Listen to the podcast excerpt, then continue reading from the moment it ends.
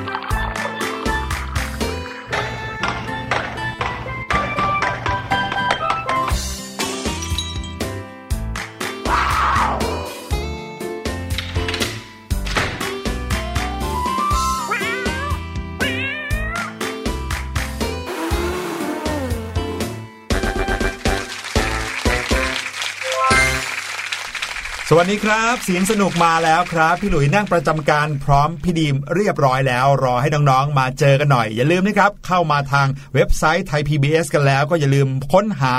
รายการเสียงสนุกแบบนี้นะครับค่ะใครที่ฟังอยู่แสดงว่าเข้ามาเรียบร้อยแล้วค่ะใครที่ยังไม่ได้เข้ามาก็ไปค้นหาให้เรียบร้อย หรือว่าอย่าลืมบอกเพื่อนๆด้วยนะครับ วิธีการเข้ามาสู่รายการเสียงสนุกฟังกันแบบนี้ได้ทั้ง 24 ชั่วโมงเลย ใช่แล้วเลยค่ะ และตลอด 1 ชั่วโมงเต็มต่อจากนี้นะ รายการของเราก็จะมีเนื้อหาสาระดีๆ เล่าให้ฟังกันแบบสนุกๆนะคะ เริ่มต้นกันที่ช่วงแรกของรายการ What's Going On ค่ะ ก็จะเป็นการเล่าข่าวสารที่มีรอบโลกเลยนะครับรวมถึงในประเทศไทยด้วย ส่วนช่วงที่ 2 ของรายการค่ะ ช่วงรู้หรือไม่กับพี่ลูกเจี๊ยบเนี่ยก็จะมีเรื่องที่น้องๆฟังแล้วตาลุกวาวเลยนะคะอื้อหือไม่แน่ใจเหมือนกันว่าเอ๊ะเรื่องแบบนี้มันมีด้วยเหรอ รวมไปถึงช่วงสุดท้ายห้องเรียนสายชิลเนี่ยก็จะเป็นเรื่องราวที่แยกย่อยจากตำราเรียนนะคะเอามาเล่าให้ฟังกันแบบสบายๆค่ะ ครับผมวันนี้นะครับเรื่องราวที่จะเอามาเล่าในช่วง What's Going On เกริ่นนิดนึงแล้วกันนะครับ ว่าเป็นเรื่องราวของเออสิ่งที่น้องๆหลายคน ไม่รู้ทุกวันนี้จะยังได้เห็นกันอยู่หรือเปล่า พี่ดิมไปตามต่างจังหวัดยังพอมีอยู่นะคะพี่หลุยใช่ไหมเวลาที่พี่ดีมไปต่างจังหวัดเนี่ยส่วนใหญ่แล้วมักจะไปไปตามอะไรครับไปตามทุ่งหญ้าน้ำตกหรือว่าทะเลหรือภูเขาฮะ มีทั้งทะเลภูเขาก็มีค่ะ แต่ว่าทุ่งนาเนี่ยจะไปบ่อยเพราะว่าพี่ดิมชอบเห็นสีเขียวของข้าวอะค่ะพี่หลุยเดี๋ยวนี้นะครับสถานที่ท่องเที่ยวเนี่ยที่เขาเป็นเหมือนกับทำทุ่งนาให้เป็นอ่าสถานที่ท่องเที่ยวอะก็มีเยอะขึ้นมากเลยนะเยอะมากพี่หลุยเคยไปหลายจังหวัดมากเลย ที่กาญจนบุรีเนี่ยเขามีร้านก๋วยเตี๋ยวค่ะที่อยู่กลางทุ่งนาเลยโอ้โหคนจะไปกินนะก็ต้องขับรถไปจอดอยู่ริมทุ่งนาแล้วก็เดินเข้าไปนะครับ แล้วก็นั่งห้อยขาลงไปข้างล่างก็จะมีทุ่งข้าวโอ้โหใหญ่โตมโหฬารมากมองไปก็เป็นวิววัดสวยๆนะครับหรือที่จังหวัดน่านนะครับ ก็เป็นทุ่งนาเหมือนกัน เป็นทุ่งนาที่โอ้โหสุดลูกหูลูกตานะครับ แล้วเขาก็ทำเป็นทางเดินเอาไว้ ทางเดินไม้ไผ่แล้วก็ใช้เหมือนกับเอ่อผ้าไหมของจังหวัดน่านเนี่ย ห้อยลงมาอืมนะครับ ห้อยลงมาแล้วมีหลากหลายสีมาก ซึ่งก็สวยงามจริงอืมถือว่าเป็นการเพิ่มมูลค่าให้กับข้าวมากๆเลยนะพี่หลุยอืมคือเรากินข้าวกันอยู่ทุกวันเนี่ยพี่ดิมไม่เข้าใจเหมือนกันทำไมเราถึงตื่นเต้นกับ ทุ่งนาก็ไม่รู้เนาะแต่ว่ามันคนละอารมณ์กันเลยนะ กินข้าวเนี่ยก็แค่อิ่มท้องกันใช่ไหมแต่ว่าเวลาที่เราไปเห็นทุ่งนาสีเขียวๆแบบเนี้ยโอ้โห มันรู้สึกผ่อนคลายสบายใจๆเนี่ยใช่พี่ดิมสังเกตนะ เพื่อนๆหลายคนเนี่ยชอบไปถ่ายรูปตามทุ่งนาที่เขาเปิดเป็นคาเฟ่เป็นร้านอาหารร้านกาแฟอย่างที่พี่หลุยว่าไว้ ถ่ายเซลฟี่กันมาเต็มไปหมดเลยนะ อย่างพี่ดิมอะเห็นแล้วอีกด้านหนึ่งก็รู้สึกดีใจแทนชาวนาด้วยนะพี่หลุยใช่คือครับคนทำนาเนี่ยเราได้ยินกันมาตลอดเลยเป็นกระดูกสันหลังของชาติ แต่ปรากฏว่าโอ้โห รายได้เนี่ยไม่ได้เยอะนะ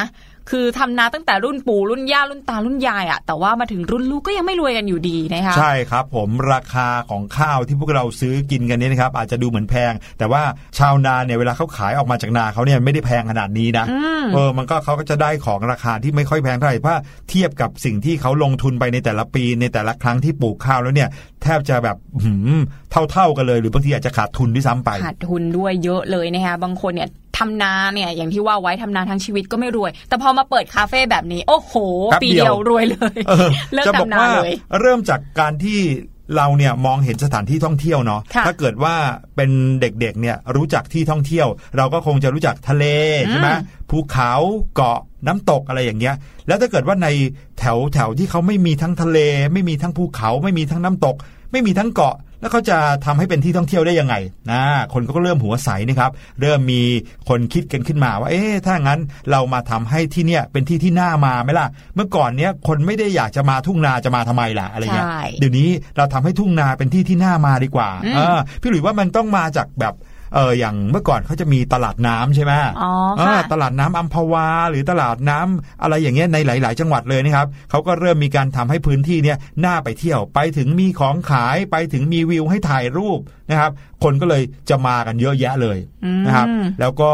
เริ่มที่จะขยายต่อไปเรื่อยๆ แม้แต่ไร่ชาอย่างเงี้ยอ๋อก็ยังกลายเป็นที่ท่องเที่ยวที่คนไปถ่ายรูปกันเต็มไปหมดเลยอืมซึ่งความจริงแล้วมันก็ไม่ได้มีอะไรเลยนะอืมเป็นแค่แบบใบชา ซึ่ง ไม่เห็นก็ไม่เป็นไรอะ่ะเออเราไม่เห็นก็ได้เรากินเรากินชาอย่างเดียว เราไม่ต้องเห็นใบชาแบบนั้นก็ได้แต่พอได้ไปถ่ายรูปได้ไปอยู่ท่ามกลางสีเขียวๆแล้วโอ้โห มันก็อดที่จะถ่ายรูปเซลฟี่เช็คอินไม่ได้อะเนาะใช่ครับ คิดในแง่ดีแล้วเนี่ยนะครับแปลว่าคนเราเนี่ยมีความคิดสร้างสรรค์ที่มากขึ้นนะอ่าจากเดิมเนี่ยเคยเป็นสถานที่ที่ดูซบเซาไม่ค่อยมีใครอยากมา แล้วก็ไม่เกิดมูลค่า ไม่เกิดการที่มีคนซื้อขายเนาะไม่ได้สร้างอาชีพอืมวันหนึ่งนะพอแบบทำให้เป็นที่ที่คนอยากมาทำให้เป็นที่ที่คนแบบเห็นแล้วแล้วเออสวยจังเลย อยากจะตามกันมาคราวนี้ก็เลยกลายเป็นสร้างฐานะสร้างอาชีพ สร้างมูลค่าให้พื้นที่ตรงนั้นน้องๆ อาจจะกลับมามองที่บ้านเราก็ได้นะค่ะเออ มองไปในรอบรอบรั้วบ้านของเราเนี่ย มีตรงไหนที่สร้างมูลค่าได้บ้างอ๋ออ่บางทีอาจจะเริ่มจากการใช้พื้นที่ว่างๆ เนี่ย มาปลูกอะไรก็ได้นะป ลูกเสร็จปุ๊บก็กลายเป็นของที่เอาไปขายได้ หรืออย่างน้อยที่สุดก็เอามากินได้นะครับ อย่างพืชผักสวนครัวอย่างนี้นะครับเอามากินได้โดยที่เราไม่ต้องไปซื้อก็เป็นการประหยัดไปอีกทางหนึ่งด้วยอืมอย่างที่พี่ดิมเห็นบ่อยๆ เนี่ยพวกทำไร่มันหรือว่าไร่ข้าวโพดนะคะพอเก็บเกี่ยวพวกผลผลิตไปแล้วเนี่ยเขาก็ปลูกดอกไม้กันก็มีนะอ่าเห็นพวไหกม ทุ่งปอเทือง อันเนี้ยเอาไว้ปรับสภาพหน้าดินด้วย แต่ว่าเวลาที่มันออกกันเยอะๆ สีเหลืองๆอะสวยๆ คนก็มาถ่ายรูปได้เหมือนกันนะพี่หลุย แล้วบางทีที่ที่สวยมากที่ที่มีผลไม้มากมี ผลผลิตมากไม่ได้มีแค่คนที่มาปรากฏว่ามีสัตว์มากันเต็มไปหมดเลยโอ้ยถ้าพูดถึงสัตว์ที่มาก่อกวนพวกผลไม้พวกพืชผลแบบนี้นะพี่ดิมนึกถึงช้างกับลิงก่อนเลยอะนั่นน่ะสิครับ เดี๋ยววันนี้นะครับในช่วง What's Going On มีเรื่องราวเกี่ยวกับสัตว์ที่ชอบมาก่อกวนนะครับในทุ่งหญ้าหรือว่าเลือกสวนไร่นาของเกษตรกรนะครับค่ะมาเล่าให้ฟังด้วยนะครับว่าเขามีวิธีการในการแก้ปัญหานี้ได้อย่างแบบสุดยอดไปเลยครับ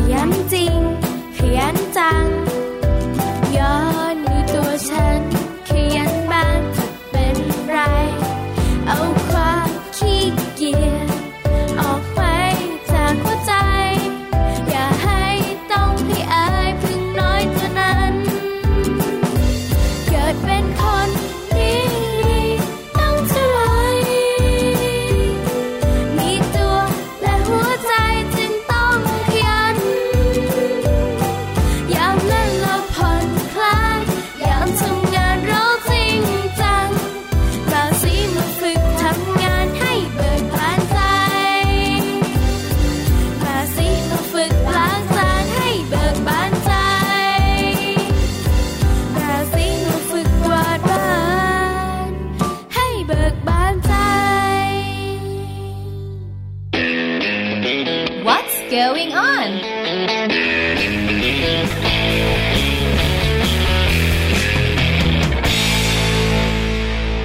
มาถึงช่วง What's Going On นะครับ ช่วงแรกของรายการเราในวันนี้ เป็นการอัปเดตข่าวสารกันหน่อย วันนี้นะครับอย่างที่ได้เกริ่นเอาไว้ในช่วงต้นรายการครับพี่ดีม บอกว่ามีสัตว์อยู่บางชนิดเหมือนกันที่ชอบก่อกวนมนุษย์นะครับในการที่จะเอ่อมาก่อกวนเรื่องของผลผลิตเรื่องของเกษตรกรเนี่ยที่ทำให้เขาจะต้องสูญเสียผลผลิตไปมากมายเลย นะครับค่ะแต่เขาก็มีวิธีการในการแก้ปัญหากันด้วยเช่นกันครับ ค่ะ เรื่องนี้นะไม่ได้เกิดขึ้นที่บ้านเรา แต่ว่าถ้าเกิดเกษตรกรหรือว่าชาวไร่ชาวนาฟังแล้วเนี่ยก็อาจจะได้ไอเดียก็ได้นะคะ เรื่องนี้เกิดขึ้นที่อินเดียค่ะที่รัฐคานาตากาก็มีเกษตรกรหนุ่มคนนึงอะนะคะเขาได้ทำบางสิ่งบางอย่างให้ฝ่ายที่เข้ามารุกรานเรือกสวนไร่นาของเขาเนี่ยถึงกับเสียขวัญหรือว่า เกรงกลัวหวาดกลัวไปเลยนะคะครับเกษตรกรรายนี้นะคะเขาก็เจอปัญหาเหมือนกับคนอื่นนะคะเวลาปลูกอะไรแล้วเนี่ยก็เจอเจ้าจ๋อเนี่ยเข้ามาขโมยผลผลิตตลอดเลยนะ แล้วมาทีก็ไม่ได้มาตัวเดียวนะคะพี่หลุยบางทีอืมมากันเป็นฝูงนะคะโอ้โหตอนกลางคืนนอนนอนๆอยู่เนี่ย ผลผลิตยังเต็มไร่อยู่ตื่นเช้ามาหายไปหมดแล้วนะคะใช่กลายเป็นอาหารเก็บไม่ลิงทันไปหมดแล้ว เก็บไม่ทันพวกลิงหรือว่าเจ้าจ๋อเลยทีเดียวนะคะ ย้อนกลับไปตั้งแต่เมื่อ 4 ปีก่อนเนี่ยเกษตรกรคนอื่นๆในหมู่บ้านเขาก็เกิดความคิดที่จะใช้ตุ๊กตารูปเสือเนี่ยมาทำเป็นหุ่นไล่กาอืมป้องกันพืชไร่พืชผลของเขาจากสิ่งมีชีวิตอย่างพวกลิง หรือว่าศัตรูพืชต่างๆอะนะคะครับจนกระทั่งหนุ่มคนนี้ค่ะเขามองว่าเอ๊ะช่วงหลังเนี่ยมันน่าจะมีวิธีที่ดีกว่านั้นนะคะสำหรับการป้องกันพืชผลของเขาจากการถูกลิงลุกรานค่ะ ใช่แล้วถ้าเกิดว่าเป็นตุ๊กตารูปเสือเนี่ยเอามาตั้งไว้ สักพักหนึ่งลิงต้องรู้แน่นอนใช่เพราะเสือใช่ไม่ขยับเลย มันต้องรู้นะคะลิงเนี่ยฉลาดมากๆเลยนะ พอเห็นว่า เอะเสือเนี่ยมันยืนนิ่งอยู่นานแล้วเนี่ย ถ้าลองหยิบดูสักครั้งสองครั้งแล้วเสือไม่ทำอะไร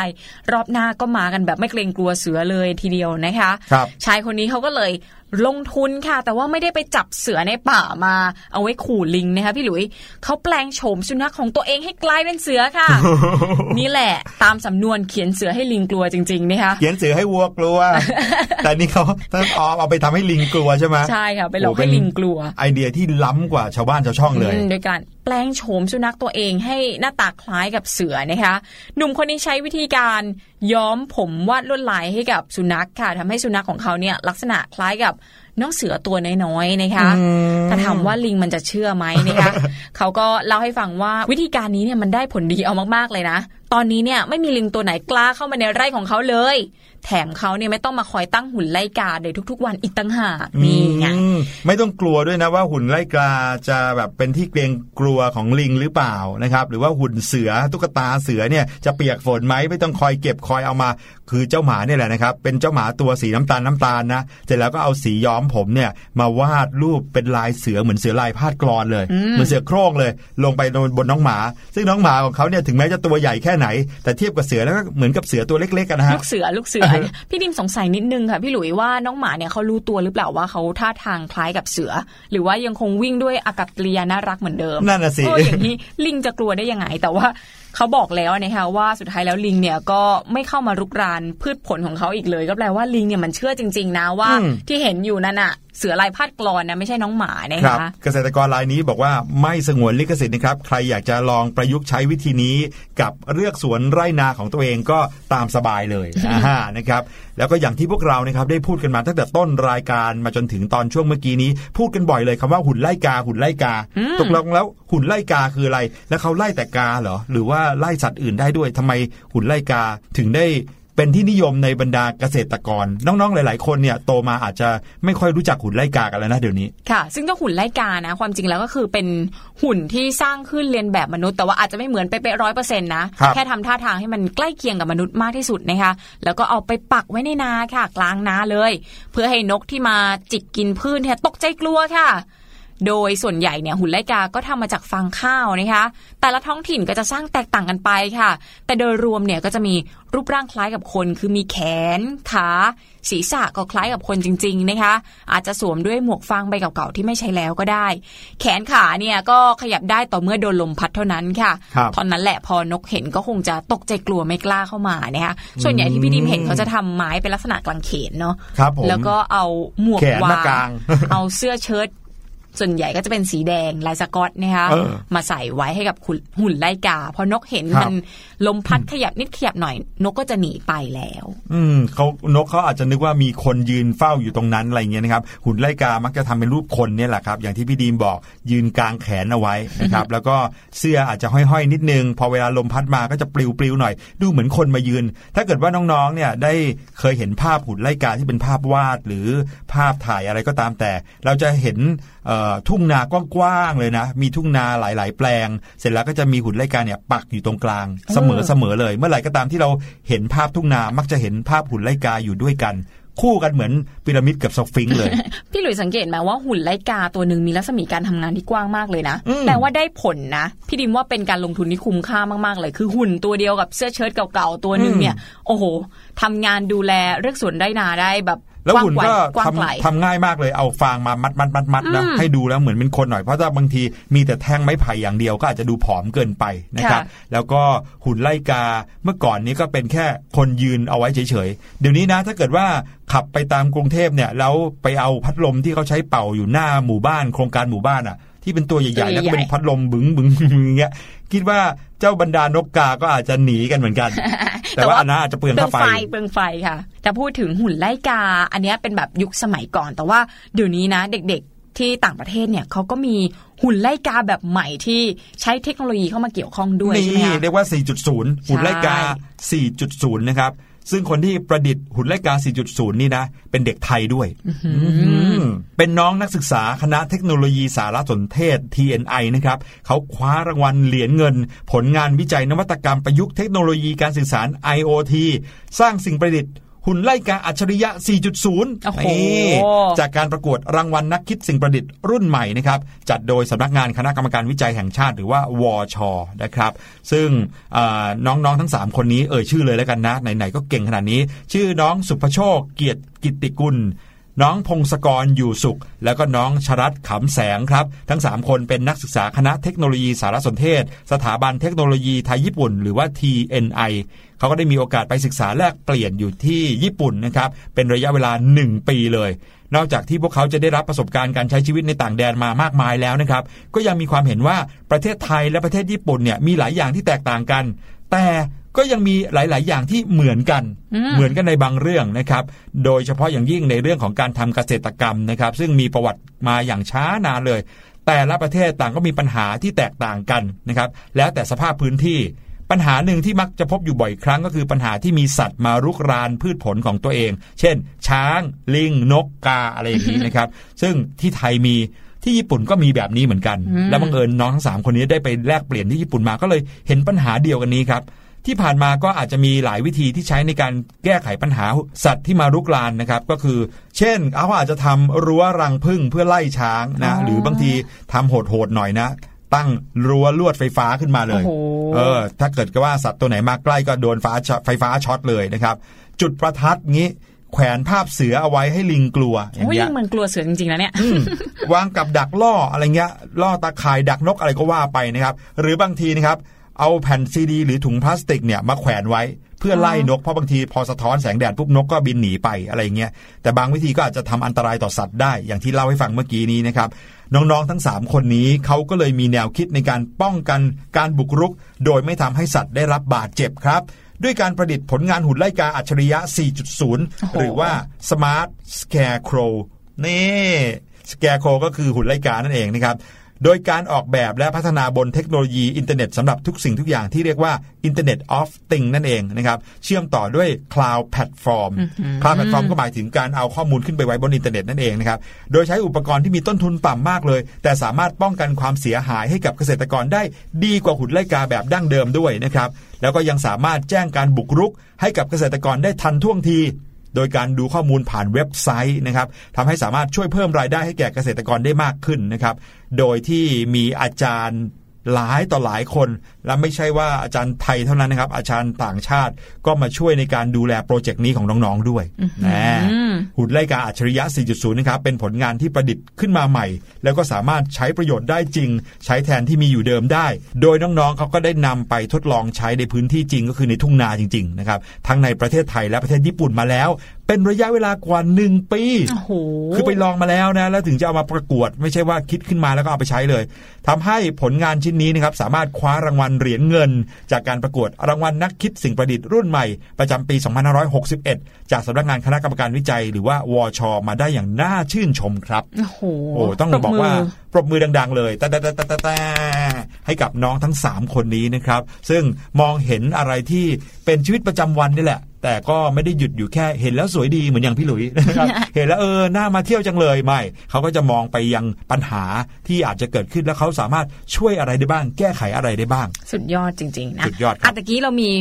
เอ่อหุ่นไล่กา 4.0 หุ่นไลกาอัจฉริยะที่พี่หลุยเล่าไป รวมถึงข่าวแรกเนี่ยเรามีน้องหมาที่ปลอมตัวเป็นเสือนะคะออกไปไล่พวกลิง ซึ่งน้องหมาอยากเป็นหรือเปล่าก็ไม่รู้นะ สุดท้ายนะ มีอีกคนเข้าประกวดเหมือนกัน อันนี้เป็นหุ่นยนต์หมาป่าค่ะอื้อหือเอาไว้คอยไล่พวกสัตว์นานาชนิดที่มาบุกรุกเข้ามาทำลายพืชผลค่ะพี่หลุย ครับผม เจ้าหุ่นยนต์หมาป่านี้นะคะก็ถือกำเนิดขึ้นค่ะ ที่จังหวัดชิบะประเทศญี่ปุ่นอีกนี่แล้วนะ เป็นประเทศต้นกำเนิดที่น้องสามคนนี้เขาไปดูงานมานะค่ะปรากฏว่าเจ้าของประเทศนี่ทำล้ำหน้าไปอีก เป็นหุ่นยนต์หมาป่าเอามาสู้เหมือนกันเขาบอกว่าหน้าตาดุดันด้วยนะคะ เหตุผลที่ทำให้หุ่นไล่กาเนี่ยไม่มีประสิทธิภาพมากพอก็เกิดจากสิ่งมีชีวิตหลายสายพันธุ์เนี่ยไม่มีความเกรงกลัวต่อหุ่นมนุษย์ปลอมๆแล้ว อันนี้หุ่นมนุษย์แบบดั้งเดิมอะเนาะโดยเฉพาะพวกหมีหรือว่าหมูป่าทำให้ชาวสวนเนี่ยสูญเสียพืชผลมากขึ้นกว่าเดิมค่ะ ย้อนไปเมื่อปี 2012 นะคะ เกษตรกรชาวสวนเนี่ยสูญเสียรายได้ประมาณ 1ล้าน4แสน8หมื่นบาทค่ะ พอถึงปี 2016 เนี่ยสูญเสียรายได้เพิ่มขึ้นถึง 4 เท่า เป็นเงินประมาณ6ล้าน5แสนบาทเลยทีเดียวโอ้โหนะอัคะนี้คือเกษตรกรญี่ปุ่นนะใช่อันี้ไม่ใช่ค่ะในไทย ไม่ใช่ไม่ใช่ในไทย ด้วยเหตุผลนี้เองชาวบ้านเนี่ยเขาก็เลยหาวิธีการอัปเกรดหุ่นไลกาของตัวเองซะเลย กลายมาเป็นความร่วมมือกับมหาวิทยาลัยฮอกไกโดนะคะ แล้วก็บริษัทผู้ผลิตและผู้พัฒนาหุ่นยนต์ ร่วมกันคิดสิ่งประดิษฐ์ชิ้นใหม่ที่สามารถแก้ปัญหานี้ได้ค่ะนำมาสู่นวัตกรรมที่ชื่อว่า Super Monster Wolf ค่ะโอ้โหก็คือหุ่นยนต์หมาป่าหน้าตาดุดันเนี่ยแหละหน้าตาแบบ monster เลยนะครับเพียงแต่ว่านำไปวางไว้ในพื้นที่การเกษตรนะคะ มันก็สามารถสร้างความหวาดผวาให้กับเหล่าสัตว์ป่าที่จะเข้ามาโจมตีเรือกสวนไร่นาได้แล้วแหละค่ะครับซึ่งเจ้าหุ่นยนต์ตัวนี้นะประกอบด้วยกลไกที่สามารถทำให้ส่วนหัวของมันเนี่ยเคลื่อนไหวได้ แล้วก็มีระบบเสียงด้วยนะ ช่วยเพิ่มความน่ากลัว ทั้งการเห่าและหอนเลย สามารถกระจายเสียงออกไปในระดับที่มากสุดถึง 90 เดซิเบลดังลั่น ท่านั้นยังไม่พอค่ะ สามารถสายหัวไปมาได้ด้วยนะคะ คราวนี้ไม่ว่าจะเป็นสิงสาราสัตว์ชนิดไหนเข้ามาเนี่ย ต่างก็รู้สึกหวาดกลัวกันไปซะหมดเลยครับก็เรียกได้ว่าเป็นนวัตกรรมที่สามารถแก้ปัญหาให้กับเกษตรกรได้เป็นอย่างดีค่ะ อนาคตนะไม่แน่อาจจะมาเจอเจ้าตัวนี้ที่บ้านเราก็ได้นะคะอืมในบ้านเราพี่หลุยว่าเขาจะประดิษฐ์อะไรที่ยิ่งกว่านั้นอีกนะ คราวนี้เป็นอ๋อ กลัวช้างใช่ไหมกลัวช้างจะเข้ามาในป่ากล้วยใช่ไหมเอาหุ่นช้างมาเลยโอ้โหร้องเสียงดังเอาไว้ก่อนเลยนะครับ ไม่แน่ไม่แน่เอาละครับ นั่นก็คือเรื่องราวที่จะนำมาแบ่งปันกันในช่วง What's Going On ในวันนี้ครับ เดี๋ยวเราพักกันสักครู่ช่วงหน้าพี่ลูกเจี๊ยบรออยู่กับช่วงรู้หรือไม่ครับ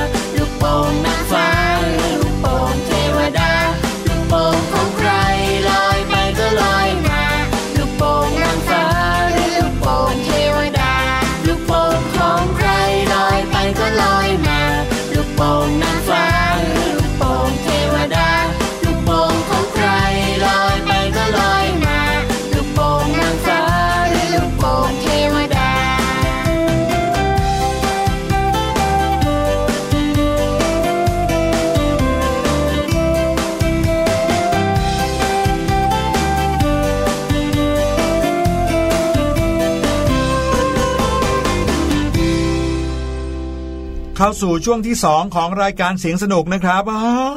อ้าวใจะเย็นอยู่ด้วยกันก่อนค่ะพี่หลุยอ่าพี่ดีมครับ ช่วงนี้เนี่ยพี่หลุยไม่รู้เป็นอะไรครับ ง่วงเหงาหาวนอนในเวลากลางวันเนี่ยนะแต่พอตกกลางคืนนั้นนอนไม่เคยหลับเลย อืม ทั้งทั้งๆที่ก็กินอาหารปกติอืมก็นอนเป็นเวลาปกติอย่างสเงี้งยสัยจะเหรอติดซีรีส์แต่ว่าความจริงแล้วเนี่ย อาการนอนไม่หลับเนี่ย ความจริงมีมีตัวช่วยเหมือนกันนะครับที่จะช่วยให้หลับได้เร็วขึ้นพักผ่อนได้อย่างเพียงพอนะคะจริงเหรอใช่ซึ่งตัวช่วยทั้งหมดนี้นะคะวิธีการต่างๆเนี่ยพี่ลูกเจี๊ยบได้มาสรุปให้พวกเราฟังแล้ว รอติดตามกันได้เลยในช่วงรู้หรือไม่ค่ะ รู้หรือไม่กับพี่ลูกเจี๊ยบ แถมแถมแถมแถมสวัสดีค่ะ สวัสดีน้องๆทุกคนนะคะ รวมไปถึง สวัสดีคุณพ่อคุณแม่แล้วก็คุณผู้ปกครองทุกคนเลยค่ะ พี่ลูกเจี๊ยบมาเช็คอินแล้วค่ะ ในช่วงของรู้หรือไม่นั่นเองค่ะ แล้ววันนี้ค่ะ พี่ลูกเจี๊ยบก็มีเรื่องราวดีๆ สนุกๆมาแบ่งปันกันอีกแล้วค่ะ โดยเฉพาะนะคะ ใครก็ตามค่ะ ที่มีปัญหาในเรื่องของการนอนค่ะ ไม่ได้หมายถึงว่านอนดิน นอนฝันร้าย นอนฝันเห็นตัวเลขแล้วไม่ถูกแบบนั้นนะคะ แต่หมายถึงว่าปัญหาการนอนไม่หลับค่ะทำอะไรก็ไม่หลับทำมาหลายวิธีแล้วก็ไม่หลับสักที นับแกะจนแทบจะเปิดฟาร์มแกะได้ทั่วโลกแล้ว ก็ยังไม่หลับไม่นอนสักทีค่ะถ้าใครมีอาการแบบนี้อยู่ เขามาฟังใกล้ ๆ เลยแหละค่ะ รู้หรือไม่คะว่า นอนไม่หลับเราจะทำอย่างไรกันดี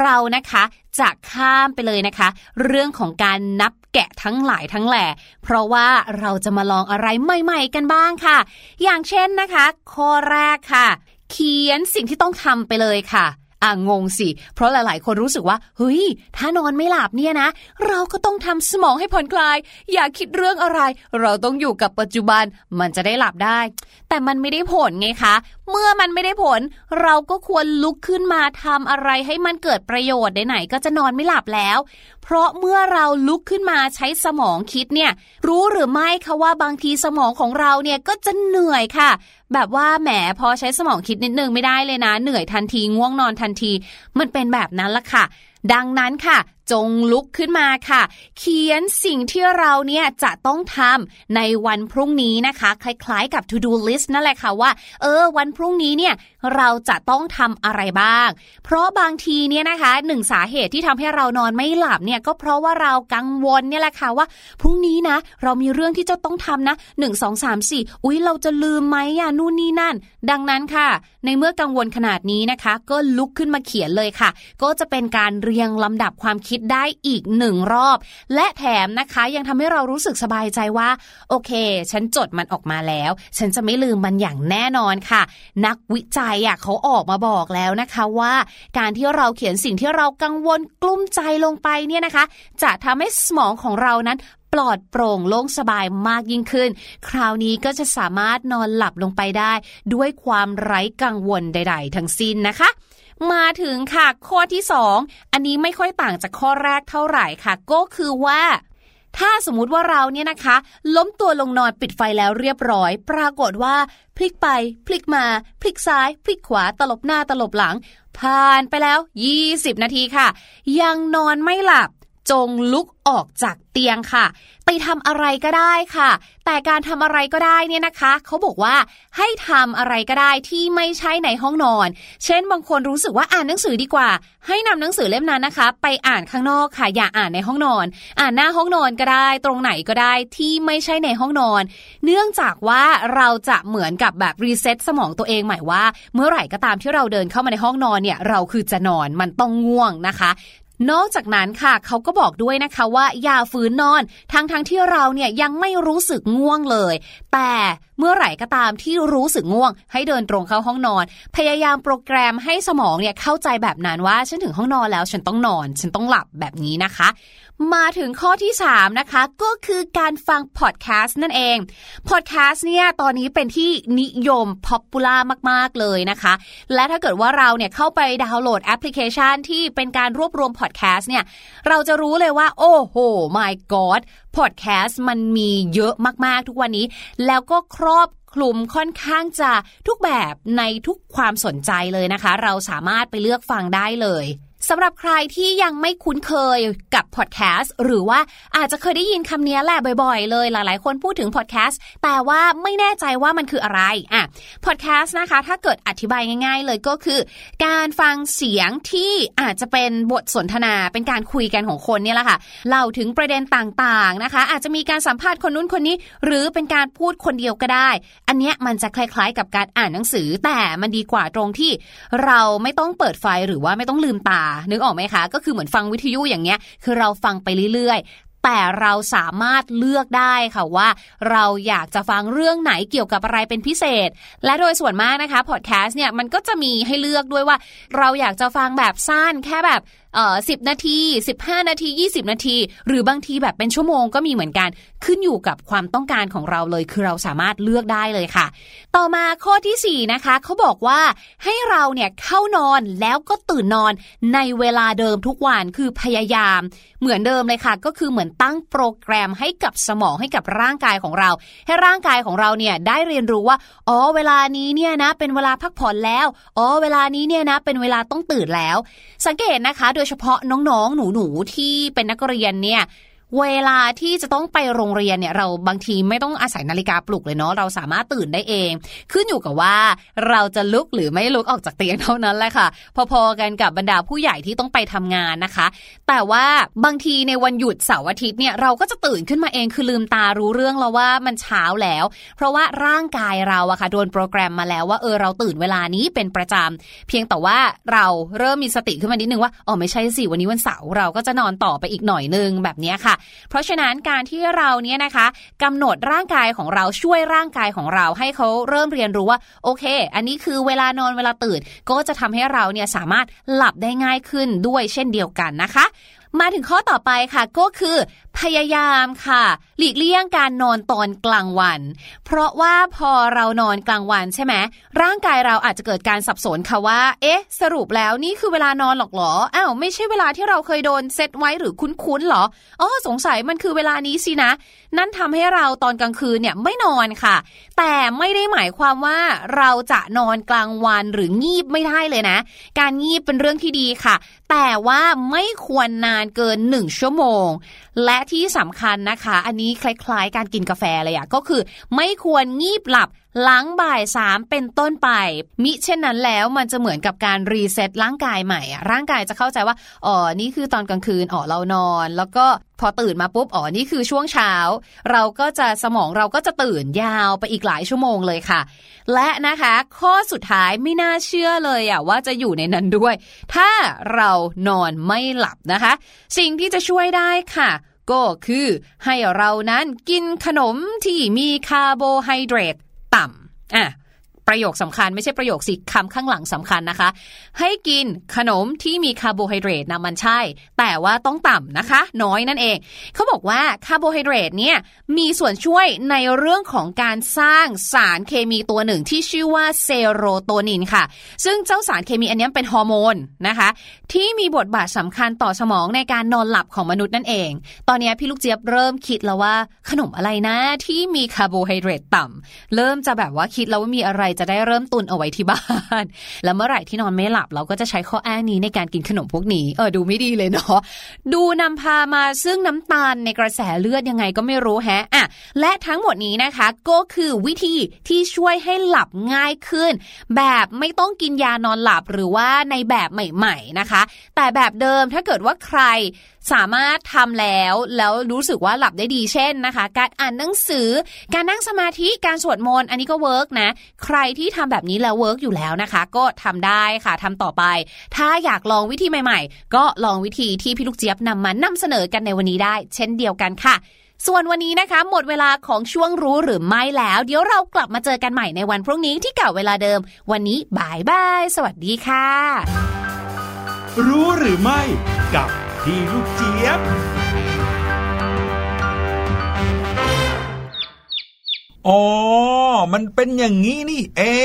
ง พี่หลุยรู้แล้ว เป็นเพราะว่าก่อนนอนพี่หลุยชอบกินขนมนี่เองอะ ก็เลยนอนไม่หลับเพราะว่ารู้สึกอึดอัดนะครับ แต่พอตกกลางคืนดึกๆนี่นะโอ้โห ง่วงแล้วก็หลับไปตอนไหนก็ไม่รู้ ตื่นมาก็ต้องตื่นแต่เช้ามาทำงานใช่ไหมทำให้กลางวันเนี่ย ง่วงเหงาหานอนสุดๆไปเลยละครับ นี่แหละค่ะ ถ้าเกิดน้องๆคนไหนเจอปัญหาแบบพี่หลุยนะ แก้ปัญหาได้ตามที่พี่ลูกเจี๊ยบบอกเอาไว้เลยนะคะ หลายข้อเนี่ยน่าสนใจเหมือนกันนะ เดี๋ยวพี่ดีมาจำแล้วก็กลับเอาไปทำดีกว่าว่านะคะ นี่ก็เป็นเรื่องราวที่พี่ลูกเจี๊ยบนำมาฝากกันในช่วงรู้หรือไม่วันนี้ค่ะ ส่วนช่วงหน้านะคะห้องเรียนสายชิลค่ะแอบกระซิบนิดหนึ่งได้ไหมคะพี่หลุยจะพาน้องๆไปลงแปลงผักกันดีกว่า แต่ว่าการปลูกผักที่พี่หลุยกับพี่ดิมจะเล่าให้น้องๆฟังเนี่ยปลูกไม่ยากอย่างที่คิดนะคะ รอติดตามกันได้ในช่วงหน้าค่ะ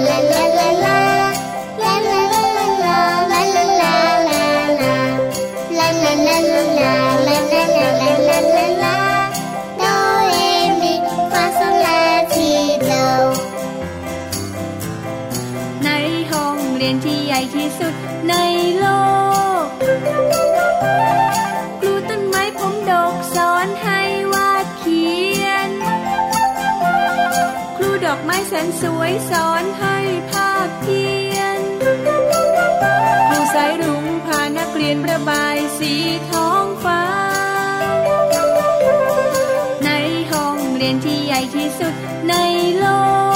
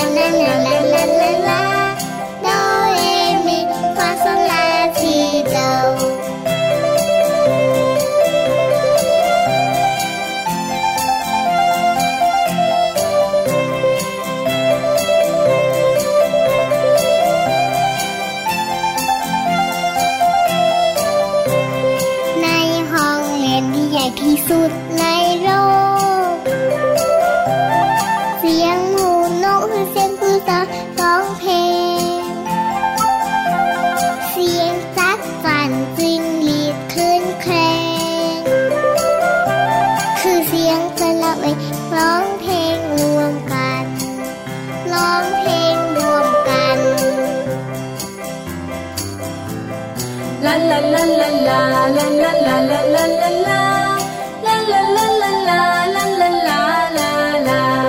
la la la la la la la la la.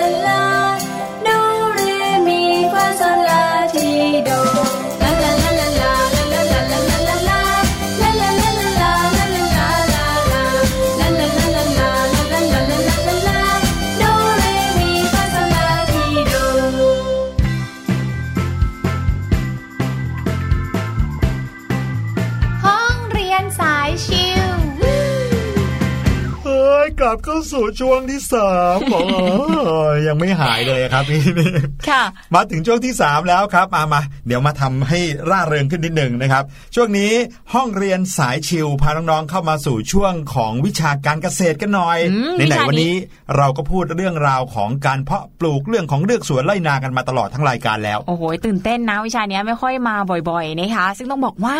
วิชาเกษตรในวันนี้นะน่าสนใจมากๆ และเด็กๆเนี่ยสามารถทำตามได้ด้วยนะคะ ครับผมหลาย ๆ คนก็คงจะรู้แล้วว่าพืชผักสวนครัวเนี่ยทำให้เราประหยัดได้มากเลยนะครับ ขอมีเพียงแค่พื้นที่เล็ก ๆ นะครับ ก็สามารถที่จะปลูกผักหลายชนิดกินได้เองแล้ว แต่ว่าจะไปหาเมล็ดมาบางทีก็ยากแสนยากนะครับอืมเพราะว่าต้องไปตามหาร้านที่ขายเมล็ดพันธุ์จริงจังแต่น้อง ๆ รู้หรือเปล่าว่า เราสามารถเอาผักที่เราซื้อมาจากตลาดเนี่ยกินแล้วเหลืออยู่นิดหน่อยเนี่ยเอาไปทำให้กลายเป็นต้นไม้ขึ้นมาได้อีก โอ้โหเรียกได้ว่าซื้อครั้งเดียวเนี่ยเออใช้ซ้ำได้อีกหลายรอบเลยใช่ไหมกินได้อีกเลยนะครับ แต่ว่าต้องใช้เวลาแล้วก็เทคนิคนิดหน่อย วันนี้นะครับ เดี๋ยวเราจะมาเรียนรู้วิธีการปลูกผักนะครับ ที่เรารับประทานไปแล้ว แล้วก็จะเอาส่วนไหนมาสามารถทำให้กลายเป็นต้นไม้ได้ใหม่ กลายมาเป็นอาหารได้อีกครั้งหนึ่งทำยังไงและแถมยังสดสะอาด ปราศจากสารพิษตกค้างอีกด้วย ค่ะอืมงั้นเรามาเริ่มต้นกันที่ผักชนิดแรกกันเลยดีกว่านะคะพี่หลุยครับผักชนิดนี้เนี่ยน้องๆอาจจะเห็นบ่อยเพราะว่าคุณแม่หรือว่าพี่ๆเนี่ยอาจจะ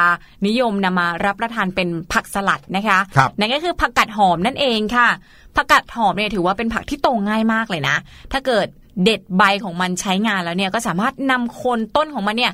ไปปลูกใหม่ได้ด้วยนะคะอืมด้วยการนำไปแช่ในชามที่มีน้ำอยู่ก้นชามค่ะ หลังจากนั้นก็เอาชามที่มีเจ้าโคนต้นเนี่ย ไปตั้งไว้ในที่ที่แสงแดดส่องถึงนะคะ ผ่านไปแป๊บเดียว 3-4 วันค่ะ น้องๆก็จะได้เห็นรากของมันเนี่ย เริ่มงอกออกมาแล้วนะคะ ทีนี้เราก็จะได้ผักกัดหอมหรือว่าผักสลัดเนี่ย นำไปปลูกลงดินได้เลยอ่าเห็นไหมใช้แค่ก้นของผักกาดหอมของกอมันนะซึ่งปกติเราก็ไม่ได้ทานอยู่แล้วนะค่ะเออเอาไปตากแดดในน้ำซะเท่านั้นเองนะครับเราก็สามารถได้ขึ้นมาอีกต้น อีกอันหนึงคือผักขึ้นช่ายนะครับเป็นผักประเภทหนึ่งที่เติบโตได้ดีจากเศษเหลือทิ้งครับ เพียงแค่ตัดท่อนปลายของลำต้นหลังจากการใช้งาน แล้วก็วางลงในชามที่บรรจุน้ำไว้เล็กน้อยเหมือนกัน จากนั้นก็นำชามไปวางไว้ในที่ที่แสงแดดส่องถึงอีกแล้วนะครับประมาณ 1 สัปดาห์ครับอันนี้นานหน่อย เราก็จะเริ่มเห็นใบอ่อนแทงยอดออกมาจากโคนต้นครับ มื่อเห็นใบอ่อนเริ่มแทงยอดออกมา เราก็สามารถย้ายต้นขึ้นช่ายนั้น ลงดินได้เลย แล้วก็ดูแลรดน้ำพรวนดินนะครับให้โตขึ้นเรื่อยๆ เท่านี้เราก็จะได้ต้นขึ้นช่ายมา สามารถเด็ดกินได้อีกครั้งหนึ่ง แล้วพอเด็ดกินแล้วทำไงต่อครับ เอาไปปลูกใหม่อีกทำเหมือนเดิมได้เลยครับ ส่วนอีกชนิดหนึ่งนะคะสำหรับบ้านไหนที่ชอบกินต้มยำค่ะพี่หลุยหือตะไคร้นะคะก็ถือว่าเป็นวัตถุดิบที่นำมาใช้ได้บ่อย ๆ เลยนะ ในอาหารไทยค่ะ แต่พอจะใช้จริงๆเนี่ยหาไม่ค่อยจะเจอนะคะ ถ้าเป็นอย่างนั้นนะคะหลังจากที่คุณแม่ซื้อตะไคร้มาจากตลาด แล้วก็ทำอาหารเสร็จแล้วนะคะ ให้น้องๆเนี่ยเก็บท่อนล่างของลำต้นตะไคร้เอาไว้ค่ะครับทีนี้ก็เอาไปแช่น้ำในแก้วทรงสูงที่มีน้ำอยู่ประมาณหนึ่งนะคะ ผ่านไปแค่สัปดาห์เดียวค่ะ ต้นตะไคร้เนี่ยก็จะมีรากงอกออกมาแล้ว ทีนี้น้องๆเนี่ยก็นำต้นตะไคร้ต้นนี้ไปปลูกลงดินหรือว่าในสวนผักที่บ้านก็ได้ค่ะ ครับ ผมแต่บางบ้านเนี่ยคุณแม่เขาจะชอบเอาอีโต้เนี่ยทุบเลยนะ ทุบตรงหัวของตะไคร้เนี่ยแล้วก็ใส่ลงไปในหม้อต้มยำทั้งอย่างนั้นเลยโอ้โหพูดแล้วทำให้หอมไม่สามารถเอามาใช้ต่อได้นะครับถั่วงอกอะฮะใครที่ชอบถั่วงอกนะครับก็คงจะรู้ว่าเป็นผักที่ปลูกง่าย โตเร็วนะครับ แค่นำเมล็ดถั่วเขียวไปแช่น้ำทิ้งไว้ข้ามคืนเท่านั้นเอง วันรุ่งขึ้น เทน้ำออกจากภาชนะที่เรานำเมล็ดถั่วไปแช่ จากนั้นก็นำเมล็ดถั่วเหล่านั้นไปใส่ไว้ในภาชนะที่ต้องการปลูก แล้วก็คลุมทับด้วยผ้าเช็ดตัวหมาดๆเพื่อเก็บกักความชื้นให้มันนะครับ หลังจากนั้นก็เฝ้าดูการเจริญเติบโตของเขาไป แล้วก็คอยสังเกตขนาดของลำต้นครับว่าใช้สำหรับทำอาหารที่เราคิดเมนูเตรียมไว้ได้หรือยังอือหือถ้าใช้ได้แล้วก็เด็ดเลย จะบอกว่าถั่วงอกเนี่ยปลูกง่ายสุดๆเลยนะพี่หลุยพี่ดิมอะเคยปลูกให้กระต่ายกินเพราะว่าไม่อยากให้กระต่ายเนี่ยกินผักที่มีสารพิษแบบนั้นเลยนะนี่พี่ดิมแค่เอาถั่วงอก เอาตัวถั่วเขียวอะครับเอาไปวางไว้บนทิชชู่ แล้วก็โรยน้ำนิดเดียวอะอืมสองสามวันก็ขึ้นแล้วอะถึงขั้นขึ้มีง่ายคำากๆพูดเลยนะว่า ถ้าใครปลูกถั่วงอกยังไม่ขึ้นเนี่ยแสดงว่าไม่ควรปลูกอะไรแล้ว ควรอยู่นิ่งๆดีกว่านะคะส่วนอีกชนิดหนึ่งนะคะที่เด็กๆ อาจจะชอบกิน มันฝรั่งค่ะครับอันนี้ก็สามารถปลูกได้เองเหมือนกันนะ เวลาที่เราใช้มันฝรั่งเนี่ยค่ะก็ให้เก็บส่วนที่เป็นหัวมันที่มีตาเอาไว้ค่ะ ทีนี้ก็เอาลงไปเพาะในดินนะคะ ทิ้งไว้ประมาณ 2 สัปดาห์ค่ะ ก็จะได้เห็นต้นอ่อนของมันฝรั่งเนี่ยค่อยๆ โตขึ้นแล้วโอ้โหก็ถือว่าเป็นพืชอีกง่ายชนิดที่ขึ้นไม่ยากเหมือนกันนะครับอีกชนิดหนึ่งนะครับเป็นเครื่องเทศครับขิงนั่นเองครับหลังจากที่ซื้อขิงมาทำอาหารเรียบร้อยแล้วนะครับบางครั้งเราจะเหลือเศษแห้งๆของแง่งขิงทิ้งเอาไว้ คือเขาจะหั่นเฉพาะตัวขิงไปใช่ไหมครับจะมีแง่งขิงที่มันแข็งๆเขาก็เลยไม่เอาไปใช้ เอาเนี่ยแหละครับจะมีลำต้นอ่อนงอกออกมาได้ เราสามารถนำเง่าขิงชิ้นนั้นไปฝัง หรือไปปลูกลงในดินได้เลยนะครับเพราะว่าพอผ่านไปสักประมาณ 1 สัปดาห์ ต้นอ่อนจะค่อยๆ งอกขึ้นมาใหม่อีกแล้วอืมส่วนอีกชนิดหนึ่งนะคะผลไม้โปรดของพี่ดีมเลยสับปะรดค่ะ อันนี้เราก็ปลูกเองได้นะคะจริงเหรอใช่ไม่ต้องไปซื้อให้เสียดายตังค์เลยนะผู้ทีแลเนี่ยนะง่ายๆนะ วิธีปลูกค่ะพี่หลุยแค่ ไปเอาสับปะรดผู้แลก็ได้จากตลาดนะคะ เลือกพันธุ์ดีๆหน่อย จากนั้นก็ใช้มีดเนี่ยตัดตรงจุกสับปะรดออกตรงส่วนบนน่ะที่เหมือนกับผมของมันน่ะครับแล้วก็นำหัวสับปะรดเนี่ยไปแช่ในภาชนะบรรจุน้ำที่มีขนาดพอดีกับหัวสับปะรดด้วยนะคะครับไม่กี่วันเองรากของมันก็จะงอกออกมาจากส่วนที่เราตัดแล้ว ทีนี้ก็เอาไปปลูกลงดินที่เป็นดินร่วนหรือว่าดินร่วนปนทรายก็ได้ ดูแลง่ายๆ สักเดือนเดียวค่ะ รากก็จะแข็งแรง ทีนี้ก็ค่อยบำรุงใส่ปุ๋ย รออีกแป๊บเดียวก็จะได้สับปะรดพันธุ์ดีเอาไว้กินแล้วเอ้ยอันนี้น่าลองนะครับ เพราะว่าเป็นผลไม้ด้วยนะต่างกับที่เล่ามาที่ว่าเป็นผักสวนครัวนะฮะกลับมาที่กระเทียมอันนี้เป็นส่วนประกอบที่สำคัญในกับข้าวในไทยหลายอย่างเลยนะครับ แล้วก็ยังเป็นสิ่งที่มีประโยชน์มากๆด้วย หลาย ๆ คนไม่ชอบกินกระเทียมนะ แต่ถ้าฝึกกินแล้วต้องบอกว่ามีประโยชน์มากๆจริง ๆ นะครับ เราสามารถปลูกกระเทียมได้จากกลีบของมันนะครับ อืมเพียงแค่เราเนี่ยนำกลีบกระเทียมนั้นไปเพาะให้มีรากซะก่อน แล้วค่อยนำลงดินเหมือนกัน โดยรากจะต้องอยู่ลึกลงไปในดินประมาณ 2 ใน 3 ส่วนของกลีบกระเทียม แล้วคลุมด้วยฟางเพื่อกำจัดวัชพืช แล้วก็หมั่นรดน้ำให้เพียงพอนะครับ เท่านี้นะครับเราก็จะได้ต้นกระเทียมขึ้นมาใหม่ แล้วก็สามารถเอาไปใช้กินได้เหมือนเดิม หอมหัวใหญ่เนี่ยก็เป็นพืชอีกชนิดที่ปลูกง่ายเหมือนกันค่ะ โตเร็วทั้งกลางแจ้งและในร่มด้วยนะคะ วิธีการง่าย ๆ แค่เราตัดส่วนรากของหัวไปปักลงดินค่ะครับคอยรดน้ำบ่อยๆ นะ ทีนี้รอให้รากงอก พอรากงอกก็เอาไปปักลงดินอีกครั้ง ทีนี้พี่หได้ลุยมาเนี่ยทั้งต้นเลย นั่งอยู่ที่เตียงทั้งวันเลย โซฟาของเราเพื่อที่จะนอนดูทีวีทั้งวันรากก็จะเริ่มงอกไม่ได้คราวนี้ก็เอาไปปล่อยเอาไปปลูกลงดินได้ไหมไม่ได้ไม่ได้ต้องต้องต้องแช่น้ำด้วยนะ เอาไปปักลงดินได้ ครับผมต่อมานะครับ ฟักทองครับ ใช้ฟักทองทำอาหารแล้ว ส่วนของเมล็ดฟักทองเนี่ยให้นำเมล็ดไปตากแดดให้แห้ง จากนั้นก็นำเมล็ดฟักทองไปหว่านลงบนดินครับ ที่มีแสงแดดรำไรส่องถึงรดน้ำเพียงแค่ไม่กี่วันนะครับ กล้าอ่อนของต้นฟักทองก็จะค่อยๆ งอกออกมาครับ ส่วนผักชีค่ะ อันนี้หลายบ้านน่าจะใช้บ่อยเนอะตามสำนวนใช่ผักชีโรยหน้า อะไรที่ดูไม่น่ากินเอาผักชีโรยหน้าไว้ก่อนอร่อยนะเลยอร่อยเลยนะคะเราก็ปลูกได้ง่าย ๆ เหมือนกัน แค่นำลำต้นของมันเนี่ยไปแช่น้ำทีนี้ก็ยกภาชนะไปตั้งไว้บริเวณที่มีแสงแดด พอรากเริ่มงอกนะคะก็ให้นำผักชีเนี่ยไปลงกระถางได้เลยผ่านไปประมาณ 2 สัปดาห์ก็จะได้ต้นอ่อนของผักชีงอกออกมาแล้ว ไม่ต้องไปซื้อในตลาดแล้วนะคะทีนี้ ครับผมมาถึงมะเขือเทศครับ เราสามารถปลูกมะเขือเทศได้โดยหว่านเมล็ดของมันไว้ที่บริเวณไหนก็ได้นะครับเมื่อต้นอ่อนของมันเกิดขึ้นนะครับ เราก็สามารถนำกล้านั้นไปเพาะลงกระถางอีกครั้งหนึ่ง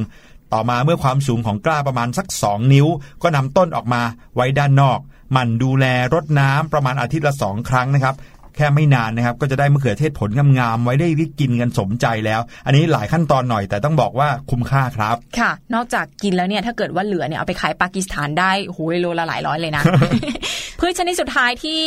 พี่ๆจะพาน้องๆไปปลูกกันก็คือพริกนะคะพริกเนี่ยอาจจะหลายขั้นตอนเหมือนกันค่ะ คือต้องปลูกด้วยเมล็ดแก่ที่เก็บเอาไว้เมล็ดแก่ก็คืออยู่ในตัวพริกนั่นแหละ คือเราต้องเอามันออกมาก่อนนะคะครับส่วนดินเนี่ยต้องมีการเตรียมดินให้มีธาตุอาหารเพียงพอด้วย หลังจากนั้นเนี่ยก็รองด้วยปุ๋ยหมักในก้นหลุมที่ปลูก ถ้าเป็นกระถางก็รองที่ก้นกระถางก่อนที่จะเอาดินที่มีธาตุอาหารเนี่ยมาใส่ในกระถางครับจากนั้นก็รดน้ำให้ดินชุ่มนะคะ